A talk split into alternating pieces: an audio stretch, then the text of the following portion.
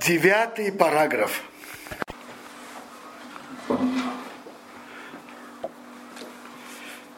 В разрешении рассказывать лашон ара Хафец Хаим приводит 5 условий. И он говорит, что это можно говорить только при 3. И теперь он говорит на этот закон исключение. Мимам Исапе Мурзакараби. Человек известен многим, известен широкому обществу. Килоисопнеиш. Он не подхалимничает никому. Что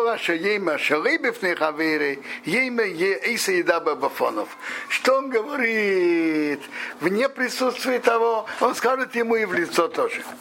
Он не боится людей. Это первое условие. Ну, скажите, вы знаете много таких людей? А? Не так много. Это первое условие. Он не подхалимничает и говорит, как говорят, правду маску в глаза. Вне присутствия, присутствие говорит так. Это первое условие. Второе, веуза гамки бетехами. Он известен людям, а шаги и даберакем. Что он всегда говорит правду и только правду. Так человек, у которого выполняются эти 2 условия, что, во-первых, все знают, что он никого не боится и говорит все, что он считает в глаза. И второе, он всегда говорит только правду.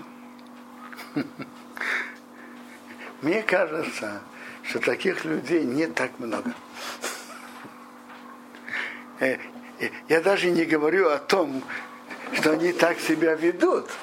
Тут же должно быть еще условие, что он известен этим в широком обществе. Во-первых, он так себя ведет, и он так известен в обществе. Я помню, отец Рабхая Мканевского Стайпера зацал, к нему подходили, спрашивали, он говорил правду в глаза. Без дипломатии. Говорю правду в глаза.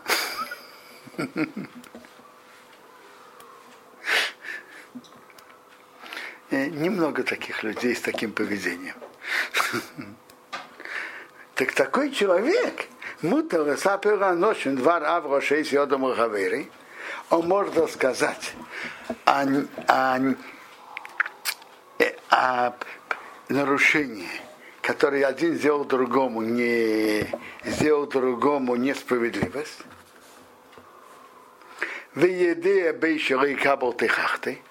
Он знает, что если он его выговорит, тот не послушает. Так такому человеку разрешено даже не присутствие 2. Почему? Такому человеку его не будут подозревать, что он подхалим, или он обманщик. Такого человека не будут в этом подозревать. И про него поймут Ракшу Мискавра Канере Эмес, Веразер, Рашер Ошемрей. Про него поймут, что он просто имеет в виду ревновать за правду и помочь того, кого обидели. Уриганис амасим гороим мифникил. И осудить плохие действия в присутствии всех. Такого человека не будут подозревать, что он подхалимничает и что он говорит неправду. Просто он это говорит, чтобы говорить правду и осудить плохие действия. Ах, Бозе, но только в этом. Верхейн также, Бамешикотавну Бесифхес, то, что мы говорили в 8 параграфе.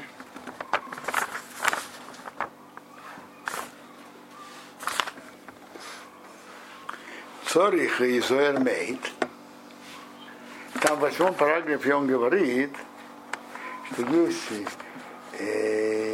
у него есть страх от того человека, и он может сделать ему плохое, может быть, он может рассказать не о присутствии таких. Может быть, это в 8 параграфе. А в 9 он говорит про таких особых людей, что им разрешается говорить не о присутствии троих. Какие люди, которые не боятся никого и говорят правду в лицо, и всегда говорят только правду. Это условие, что не должно быть присутствие троих, мы убираем. Но в этом, то, что писали в 8 параграфе, Торих и Зуэрмейд надо очень остерегаться. Другие условия, которые упомянуты в начале этой главы, должны быть выполнены.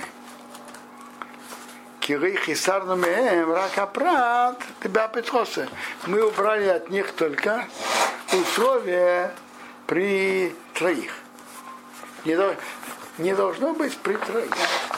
А остальные условия должны быть. Такому человеку можно... Какие?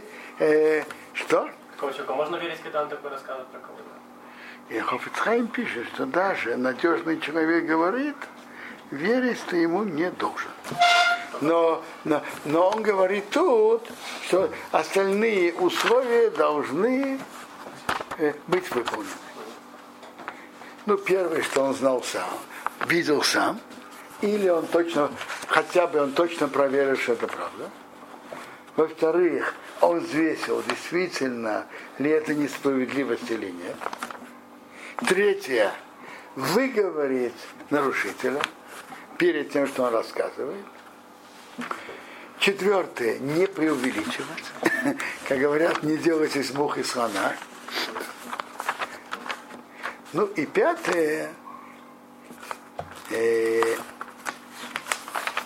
иметь в виду для пользы, и если можно добиться той же пользы, не рассказывая, делает другим путем. Эти условия сохраняются. Он только снимает такому человеку, что он должен говорить в присутствии троих. Этому человеку он разрешает говорить и не в присутствии троих. Мне кажется, что таких людей очень-очень мало.